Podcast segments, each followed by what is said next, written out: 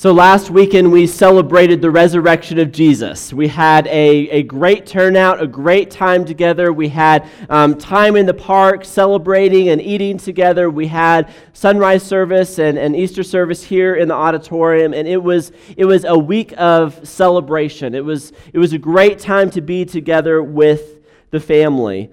Jesus is alive and back with his disciples. And as we go through the story, we're, we're going through uh, the story, starting in Genesis and working our way through toward Revelation. We are seeing Jesus from the very beginning. And now he is back alive with his disciples. We're in chapter 28 of the story, and this marks a major shift in what is going on in the story because we are here in the final act. We are on the home stretch. We've been going through this for quite some time, and we are, are closing in on the end here. In chapter 1, we were introduced to God's passion, His love for us. He, he created this perfect garden, and He brings Adam and Eve to live in that garden to be in perfect relationship with Him. But Adam and Eve didn't respect the vision of God and they were escorted out. The relationship is broken. And then in chapters 2 through 21, we see the rest of God's story of his relentless pursuit of his people, his desire to be in a relationship with his people. And so he creates the community of Israel. And it's through this community that he wants to restore his relationship with his created being. He wants to bring blessing to the world. And it's always pointing toward the solution of Jesus. And so then in chapters 22 through 27, we see Jesus arriving to fulfill all of the requirements of the plan, fulfilling all the prophecies that have been laid before him. And he provides a way for us, a way to be forgiven, a way for us to be back into relationship with God. He becomes that guilt offering. He, he dies on the cross for us. He becomes the Lamb of God that is sacrificed. And it's through Jesus that we have a relationship with God and restored. And, and through the resurrection, we see how everything is changed. This is the gospel. This is the good news. This is what we celebrate as followers of His. But now we get into chapter 28, and this story shifts some. We, we have a new community forming. Jesus is no longer with us in person, He's no longer with us in bodily form. So, what's next? And this is where we're at in our story. Today is, is Family Sunday. And so I am trying to structure this sermon in some way that might be somewhat accessible to the kids as well. All kids, you two over here, okay? So I want you guys listening. I want you listening. And in this sermon, there's going to be six pictures, okay? There's going to be six pictures that you're going to see through this sermon. If you can come up and tell me what those six pictures are afterwards, we've got the Montgomery Kids toy chest up here, and you can get a prize, okay? So be watching I don't know if you guys will like the prizes or not. I'm sorry. But I want you guys to watch for the pictures as well, okay? Watch for the pictures. Because today we're talking about the church. We're talking about the church, which is what we gather in every single Sunday. But more than that, it's who we are as followers of Jesus. For me, not, for me the, the, the coming together of the church is the most important thing.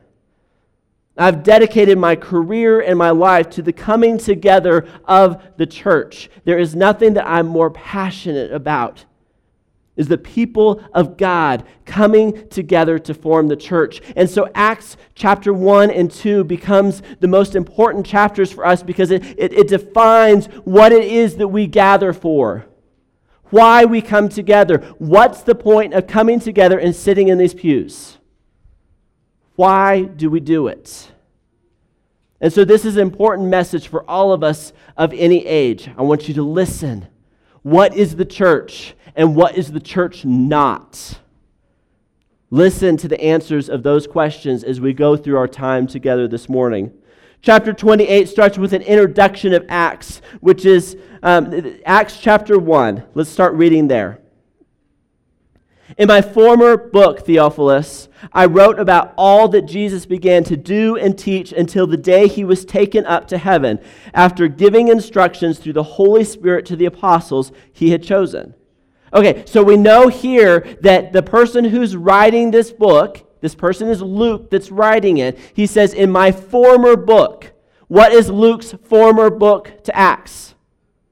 Luke. Very good. All right, we're on a good track. All right, so Luke writes Luke, the Gospel of Luke. He probably didn't call it that, but he writes the story of Jesus. And now he's writing part two, which is the book of Acts. After his suffering, which we've been spending the last couple weeks talking about his suffering, he presented himself to them and gave many convincing proofs that he was alive, right? We saw that last week. Jesus is alive. He appeared to them over a period of 40 days. How many days does Jesus appear to them? 40 days he appears to them. Does anybody remember from last week how many people he appeared to? Up to 500. How many different appearances do we have? from last week. At least 10 that are recorded. A lot. Thank you. All right. Not the kids section over there, right? All right. So he appears at least 10 times that we know of that are recorded, and sometimes up to 500 people. So we have great evidence and great witnesses that Jesus really is alive. On one occasion, while he was eating with them, he gave them this command. Jesus gives them the command Do not leave Jerusalem, but wait for the gift of my Father promised, which you have heard me speak about. For John baptized with water, but in a few days you will be baptized by the Holy Spirit. And so Acts is part two of Luke's writing. He gives us the story of Jesus. And then he comes in and gives us Acts. And it's, it's a continuation of this story. It's part two. We call it Acts. And notice here the word began. So all of Luke is what began. And then we get into Acts, right? So everything that Jesus did on earth, his, his birth, his life, his ministry, his teaching, his death, and his resurrection, that began something. That was the start of something. Something else that continues with us today. Acts is the second act of Jesus. In a way, he's saying that, that everything that Jesus did before, that is just an introduction. That's just a start. That's just the beginning. Something is going to continue on in us. We don't have his physical body anymore. He's not physically up here teaching us anymore. And so something is going to have to change. Something is going to be different. We need someone else to continue what he has started. And so he gives his followers a mission. But he gives them a mission and he also gives them a helper because we're not left to do it on our own. Starting in verse 8, but you will receive power when the Holy Spirit comes on you, and you will be my witnesses in Jerusalem and in all Judea and Samaria and to the ends of the earth. What will we be? Witnesses. We will be witnesses. But we will receive the power of the Holy Spirit. Jesus had been with them in person. He had been teaching them. He had been preparing them. And now his teaching ministry is coming to an end, and his followers now have to be witnesses. They have to be a witness to the good news, to the gospel of Jesus. And so, what does it mean to be a witness? Depending on your religious background and, and what your, your religious childhood uh, may have been like, you, you have heard the word witnessing. What is witnessing? It's, it's a verb, it's an action, it's a project, it's a campaign, it's a door to door campaign, right? We're going to go do witnessing. It's something that we do on Monday nights, right? But that's not what he's saying. It is, it is not doing something. Jesus says, be witnesses. Be witnesses, not do witnessing. It is something to be. It is a way of being. It is a lifestyle. It is, it is a way of life for us. It is all encompassing. Jesus calls us to be witnesses, and he's calling us to have lives that reflect the value of God and his perfect community. That in everything that we do, we reflect who God is and what his values are. Now, this can be easy on Sunday, right? We can come into this place and we can good, be good witnesses to each other. We can say, hey, God is great. Jesus is alive, and you're not going to get a dirty look, right? It's easy to preach to this group. It's easy to share in that one day a week. But the realities of our lower story, the, the realities of our day to day lives, the things that we have to go to, when we go to school, when we go to work, when we go home, when we're out in our neighborhoods, the realities of that is very different. Suddenly, being witnesses of God, being witnesses of what Jesus has been, now become a challenge, right? It's hard work. It's tough to do. And that is why we need the power that Jesus promises. He does not leave us alone to do it, He gives us the Spirit. The Spirit is going to enter into our lives for all of us who believe. It gives us the courage, it gives us the guidance, it gives us the will and the strength to accomplish the mission of witnessing. The force of our message will be, be our changed lives they will see the difference in us. The people that we are becoming because of our relationship with God will be what people see. And the power of the Spirit is required for us to be witnesses that Jesus calls us to be. We have to have that. It isn't on our own strength, it isn't in our own abilities. We're not the ones who can be good enough. We're not the ones that can be cool enough. We're not the ones that can be attractive enough. It is the Spirit of God living in us that will draw people to Him. Even though we, the, the disciples had seen the risen Christ, they are still fearful, they are still in hiding. They're still scared of what it means to be disciples of Jesus. They're not ready to be the witnesses that Jesus had called them to be. There's a difference between being informed and being empowered. They had been informed on what Jesus had said, they had been informed on what he was about, but being empowered was something completely different. Being informed about the kingdom, but not yet being empowered with the kingdom. And so the Spirit comes in and it empowers us to be about the kingdom of God. Paul says later, For the kingdom of God is not a matter of talk, but of power. Not a matter of talk, but a matter of power. It's not how much we can talk people into salvation. It's not a matter of how much we can convince somebody by our really great arguments. It's about the power of God working in people that brings about this transformation. Jesus himself modeled this. The things that he did through, were through the power of the Spirit. Jesus was conceived by the Holy Spirit inside of Mary, according to Luke chapter 1. He preached through the power of the Spirit, according to Isaiah 61. He performed miracles and he cast out demons through the power of the Spirit, according to Acts chapter 10. He lived a sinless life and went to the cross through the power of the Spirit, according to Hebrews 9. He was raised from the dead through the power of the Spirit, according to Romans 8. And then, before he ascended into heaven, he gave instructions to his followers through the power of the Spirit, according to what we just read in Acts chapter 1. Jesus himself works through the power of the Spirit, that same Spirit that's available to us.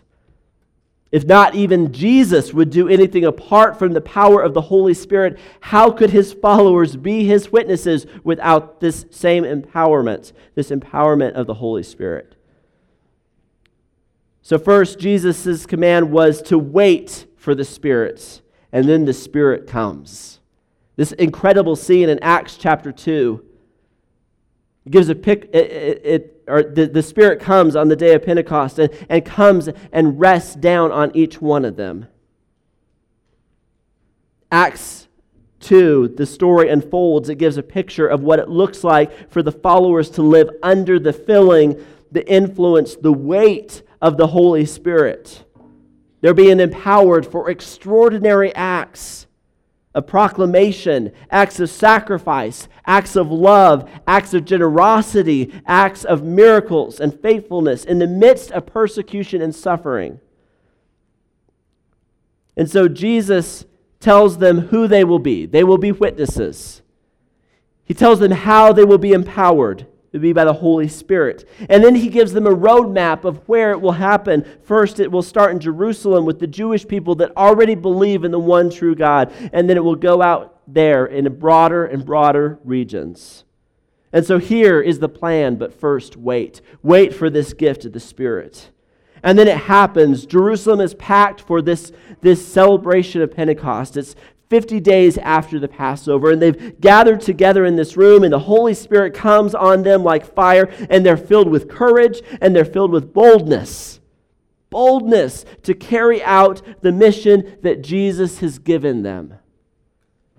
The disciples are, are, are together and they're filled with this, and they head out into the streets of Jerusalem and they begin sharing the gospel of Jesus. It is after this filling that they go into the streets and they preach the message this Jesus of Nazareth, this Jesus whom you crucified, he is indeed the Christ. He is indeed the Messiah. And you can enter into a relationship with him and through him a relationship with God. No more sacrifices, no more rituals, no more intricate rules.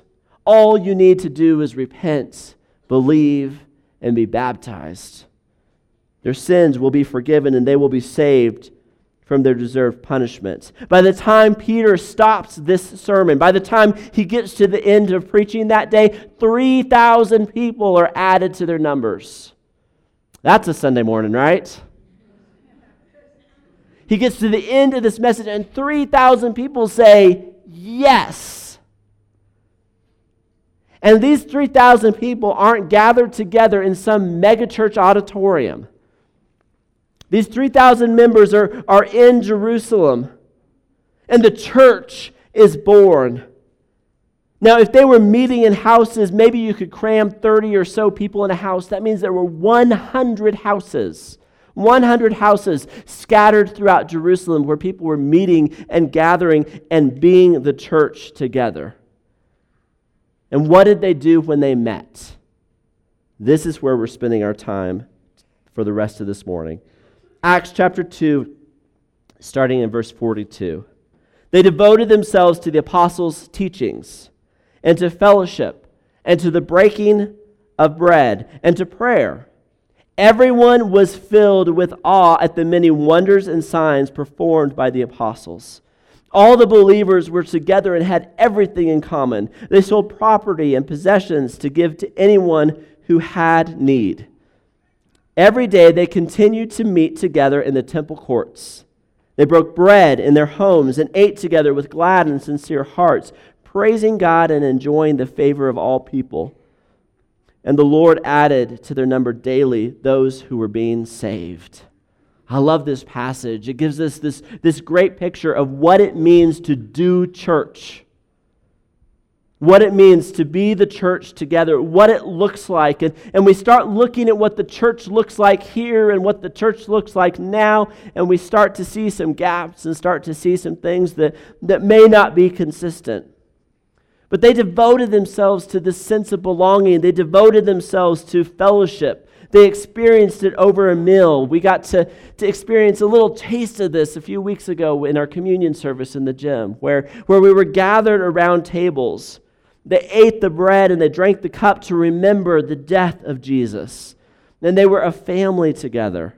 They prayed together, they studied the word together, they took care of their neighbors, they sold their possessions and made sure all the needs were met. There was a sense of selflessness, selflessness, selflessness and sacrifice. This community coming together. And these disciples, these, these disciples, these followers of Jesus, these learners of Jesus, they were so filled with the Spirit. They were so captivating. They were so compelling, so magnetic and attractive to the people around them. They were full of joy. And others saw them and wanted to be a part of that. The people would witness this from a distance. They would see this family gathering and say, Something cool is happening there. Something is happening, and I want to be a part of that. That because of their love, because of their devotion to one another, because of their devotion to God, because of the Spirit working through them, they were adding to their numbers daily.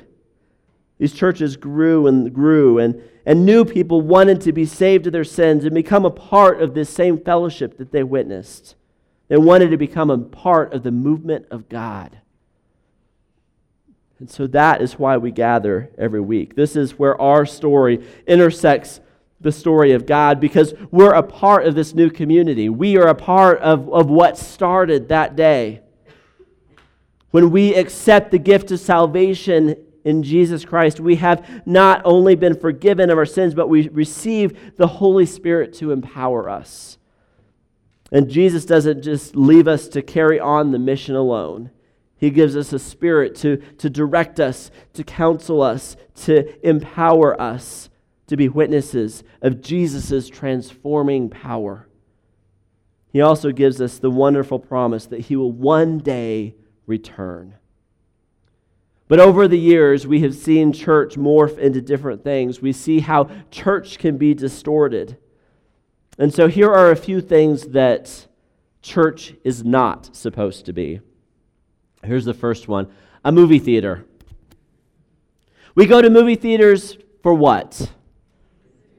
To consume, to be entertained, to watch movies. We go in there for a couple hours, hopefully not much longer than that, unless it's really, really good. We go in for a couple of hours and, and we, we buy our ticket, we find a comfortable seat, we, we have a few snacks, and we escape from the world around us. It's an escape.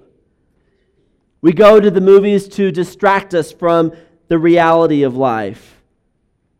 And when we leave the movie, what do you like to do when you're walking out of the movie theater? You like to critique the movie, right? You like to talk about it. What was good? What was bad? What was, was scary? What was, oh yeah, that was, that was really lame. That was too slow. That was too fast. They didn't develop the characters enough there. The plot was eh, did it match the book? It matched the book too well, matched the book too poorly. They really should have added this part in. We want to be crit- critics, right? And so we go into the movie theater, we sit in rows, we don't want to talk to anybody. You're encouraged not to talk to anybody or you get dirty looks. And if you're one of those talkers, so help me, don't talk in a movie. It's just rude. But you come and, and you're, you're engaged in this screen, right? It's this one dimensional experience, and you go to be entertained. And once the movie's over, you move on with your life and you do the next thing. Maybe you had some emotional thing, you laughed, you cried, it, it moved you in some way, but, but minutes or maybe hours after the movie's over, it's gone and you're on to the next thing. When we're going to the movie theater, we are an audience, and the audience should be adequately entertained. And if the movie theater doesn't have any movies that I'm really interested in, I just don't go to the movie theater, right? You know, there's nothing showing right now that I want to go see, so I'll just avoid the movie theater until something more interesting comes along, until that genre of movie shows up, and then I'll show up. But we look at the church. When we go to church, I'm sorry, but we are not the audience. We do not come and sit in these rows, even though they're arranged in a way that focuses on a stage and in one direction on a screen. We are not an audience. When you sit in those pews, you are not a member of the audience. We have one audience member, and that's God. And we come here and we sing not for our own enjoyment, not for our own pleasure, or for the, the, the praise team up here getting some sort of recognition. They are not performing for you, they are not doing a production for you to be adequately entertained. They are up here so that we can be entered into the throne room of God because there is one chair in that room. And we all center ourselves around that one chair and bow down to that one chair because God is on the throne. And so we don't come here to be entertained. The first church, they devoted themselves to the apostles' teaching and to the fellowship and to the breaking of bread and to prayer. This word devoted, they didn't just kind of do it, they were devoted. That's a strong, strong word. It's somebody who's fully committed. They are all in. They're not just kind of in, not just if it meets my own wishes or meets my own interests. It, devotion is a way of life. They are devoted to God. And there's a commitment that guides their lives, guides their paths, guides their priorities, their relationships, their finances. It is God on the throne, and we're devoted to that. There's a devotion to the teachings of Jesus because that's what discipleship is all about. Remember, we said disciple is learner. We're learners of Jesus. And so, if we're not devoted to what Jesus is teaching, if we're not following what Jesus is teaching, we're not really learners. We're not really disciples. Our culture is full of entertainment junkies. We can't take that same attitude with us to church, where it has to meet my own satisfaction, my own desires, my own needs, my own preferences. The second distortion of the church is this a mega store, Walmart, Target, some place where you go to shop. We get what we want the best stores are going to have such a broad, extensive variety that it caters to every want and need. That, that you could go into this one store and get every single thing that you need in one stop and at the right price. And so we come to the store as consumers. We, we want to ask that our needs are met, that there's good customer service, that the lines are not too long, that as long as I pay when I check out, I get what I want and when I want it. And so we'll shop around at multiple stores if we have to to get the different things that we we need. Maybe there's this specialty store here and this mega store here and, and another store here. And we go from store to store to make sure we get the things that we need. And so sometimes we approach church in the same way. Do, we, do they have what I want? Do they have a program for this? Do they have something about this? If I don't get what I want there, then I can go here. If I will go somewhere else, they might have that particular thing that I'm looking for. But church is not a place for us to pick and choose what we want. Church is a place where we come and give. It's a place where we come and, and sacrifice. It's not a place where we come and consume, a place that we get something out of it. We're giving to God and we're giving to one another. The church is a family, not some place to shop. The third thing is this a restaurant. When we go to a restaurant, we come in, we get seated, we receive our menu, and we're served a meal, right? And we consume what we're fed and we critique what we're fed. And if we receive good service, then we'll tip at the end, right? And so we have certain expectations. Now, depending on the restaurant you walk into, you're going to have different expectations of, of what level of service you get. You know, if they have those fancy napkins ran, wrapped around the silverware, the service better be much better than walking into McDonald's, right? But we go in there to be fed. We go in there to get something served to us. And so, what would happen if you walked into a restaurant? You walk into your favorite place, you sit down, you get your menu, and, and the server comes up to you, the waiter comes up and says, um, I need to take your menu from you, and you need to go into the kitchen and start cooking your own meal. I'm, I'm done with that restaurant, right? That is not the way it works. That's not a place I go to dine. I'm not going to go pay you to feed me and then make me go cook it. But we come into church and oftentimes we have those same attitudes. What am I being served? And how is the service? What am I receiving? Am I really getting fed? And oftentimes we just need to push away from the table, put down our menu, and get to work. We've been fed long enough. Some of us have been going to Sunday school since our childhood. It's time to push back from the table and do something with that. We see the first church selling possessions and taking care of one another. There's a spirit of service, and we're all servants, we're all working, and it's called the priesthood of all believers. There's not a church staff and elders that are separate that are here to serve you. We're all in this. I'm, I'm, I'm not your, your employee to serve you. The elders are not in this position to serve you. Yes, we come with the servant heart, and yes, we do things to serve, but this is about the body serving one another as well. Don't pin it on somebody else. to, to carry that towel and that menu for you. Push away from the table and get to work. Here's another image a gas station. I went to go fill up my truck a few weeks ago, and I had absolutely no memory of the last time I went to go get gas because my commute is from here to the house and back. and that's on foot. So I don't need gas that often. I, I had no memory of what gas station I even last used. I'm like, I don't even know where I got gas, okay? And so we go into a gas station when that gauge gets, um, some of us, we go to the gas station when that gauge gets to about a quarter of a tank. Others of us go to the gas station when the light goes off that says you need gas right now. And so we, we go to the gas station to fill up our vehicle when we need it. And, and I don't have a lot of brand loyalty, maybe you do, to what gas station you go to. But, but if I need gas and there's a gas station, I'll go fill up. Um, some of you will drive 45 miles to get a two cent discount on your gas. Um, hey, but no judging there.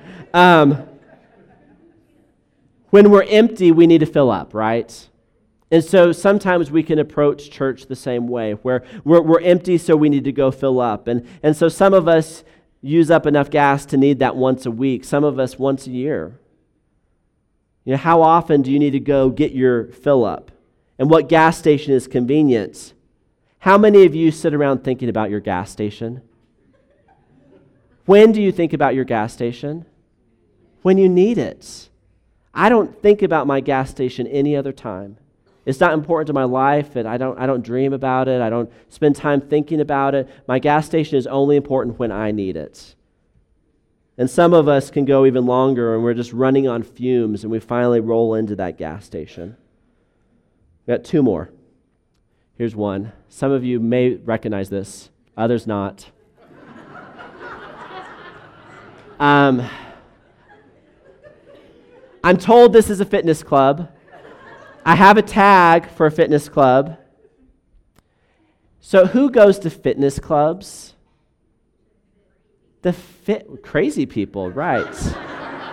the crazy people go to fitness clubs. Statistically speaking, the people who go to fitness clubs are fit people, okay?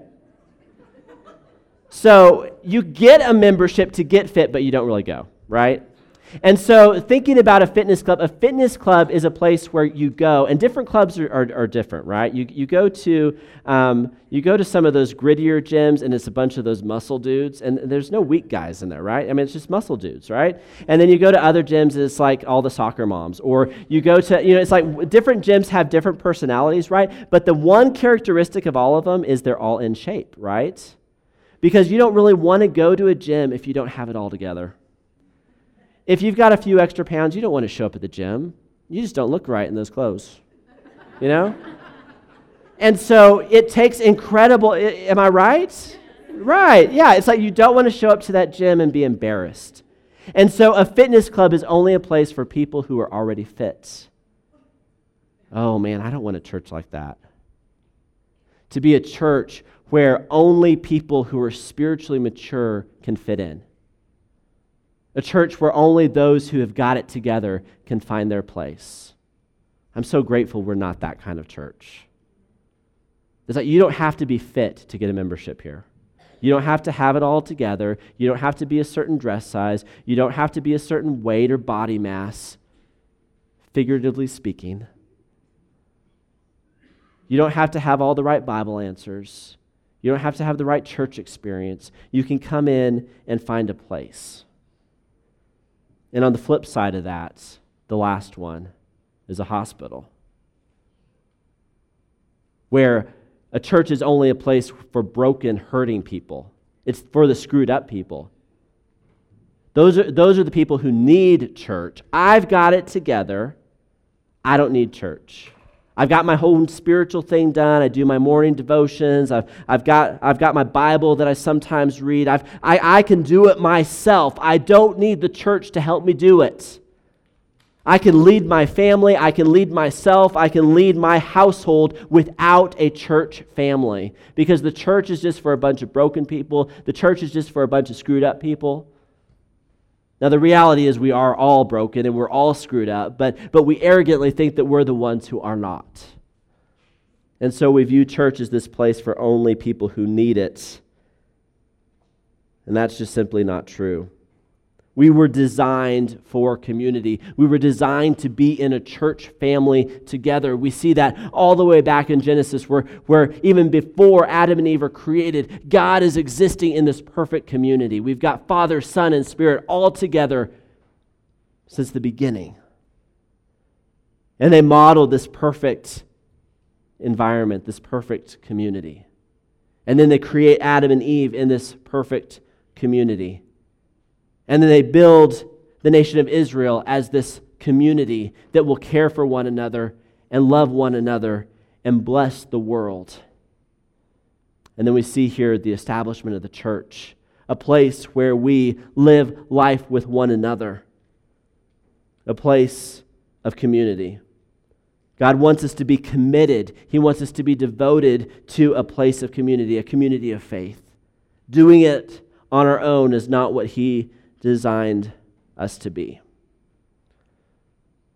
Now, this is an, an interesting way to look at what the church is not. And I do not believe that we fit into any one of these real squarely, like, like we're that kind of church. But I do think that each of us sometimes fall into some of these at different, at different times, right? That, that, that we fall into this trap. I know I do. I, I, I get to these spots where I, I wonder what church is like, and I get this kind of like, well, I wish they would do it, you know, and I'm the one up here doing it. you know? It's like, man, I wish those sermons were shorter. but if we, if we have questions, if, if we're asking questions like, you know, I didn't really get anything out of it today. Have we ever said that? Have, have we ever walked out of here and gone to lunch and said, eh, I didn't really get anything out of it today? This wasn't there for me. I, I wish they would have done fill in the blank or led this or sang this. I really wish it weren't so loud or soft or medium or whatever. Man, it was hot in here last week. Amen? It's never hot. See? And we can't even all agree about the same temperature. It was hot in here last week. I was like dripping sweat.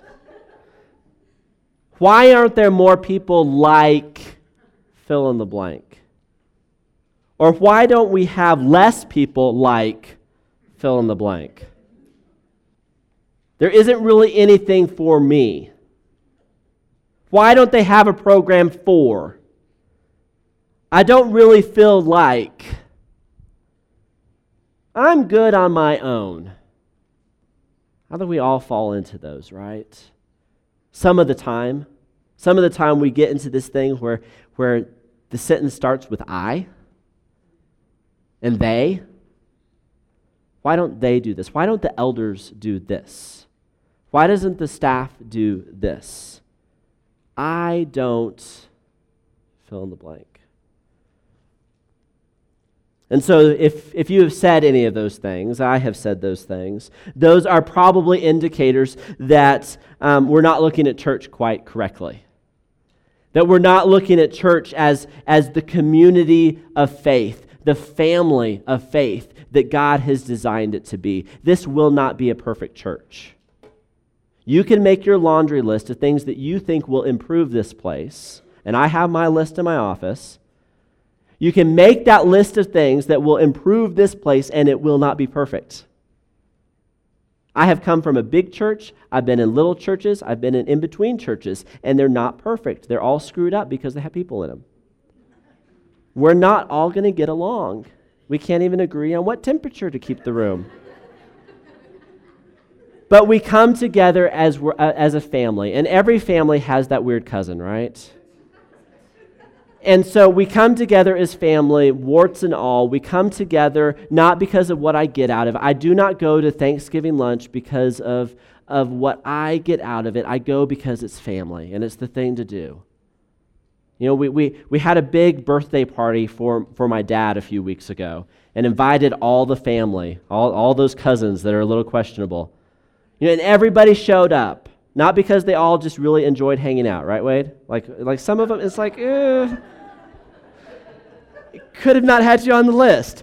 But we gathered as a family anyway, and it was great. It was great. The family comes together regardless of the things that aren't perfect. And so there will always be a church down the road. There will always be a church across town that has some other thing that we don't have. Okay? But we have each other, and we have this family. We look at the first church. They were devoted to the scriptures, they were devoted to fellowship. They were devoted to sharing and communion. They were devoted to prayer. They were sharing with one another. They were eating together. They were enjoying one another. They were enjoying their time together. And they're praising God. Let's be standing. I get excited when I think about what the church is supposed to be. And so I preach long when I get excited. I'm sorry. The church is a family that comes together. And when the family doesn't always show up to be a part of the family, we miss you. We can't be a part of a family if, if some of the family just disappear. And so being together is not important because of some legalistic checking off the box. Being together is important because we all come to give, we all come to share, we all come to, to, to be together. We want to be together as a family. And so we're going to spend some time in prayer. This is a time for us to pray for one another. If, you, if you've got something that's heavy on your heart, you haven't listened to anything in the sermon because this issue, this thing is just weighing on you and gnawing on you, and you want to spend some time in prayer, we're going to have some shepherds down front, some shepherds in the back, and they want to pray with you. It's a time that you can go across the aisle and pray with one another. This is, you know, we're, we're, we're a size church where we can, we can move around, right? We can move around the room and pray with one another and, and spend some time encouraging one another. Um, go seek a person out if you know that they're, they're struggling with somebody, something. Uh, but this is a time for us to, to pray and share and, and be together as a family. God, we thank you for this morning. We thank you for the time together. I, I pray that uh, this will, uh, that, that, that we will see where we fit in this if, if we have looked at church as a way that does, in a way that doesn't glorify you, God, I pray that you'll forgive us of that. Help us to see church the way you see it, as your bride, as someone you love, someone that you care for, someone that, that you want to flourish and thrive. God, we want to be that church. So, God, we spend some time together with you, spend some time with each other, lifting up these concerns. It's in Jesus' name we pray. Amen. Let's sing and pray together.